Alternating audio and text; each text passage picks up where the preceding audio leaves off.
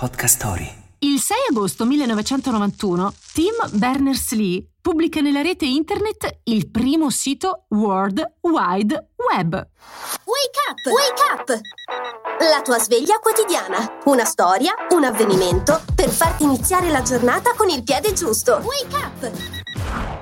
www? Mi piaci tu?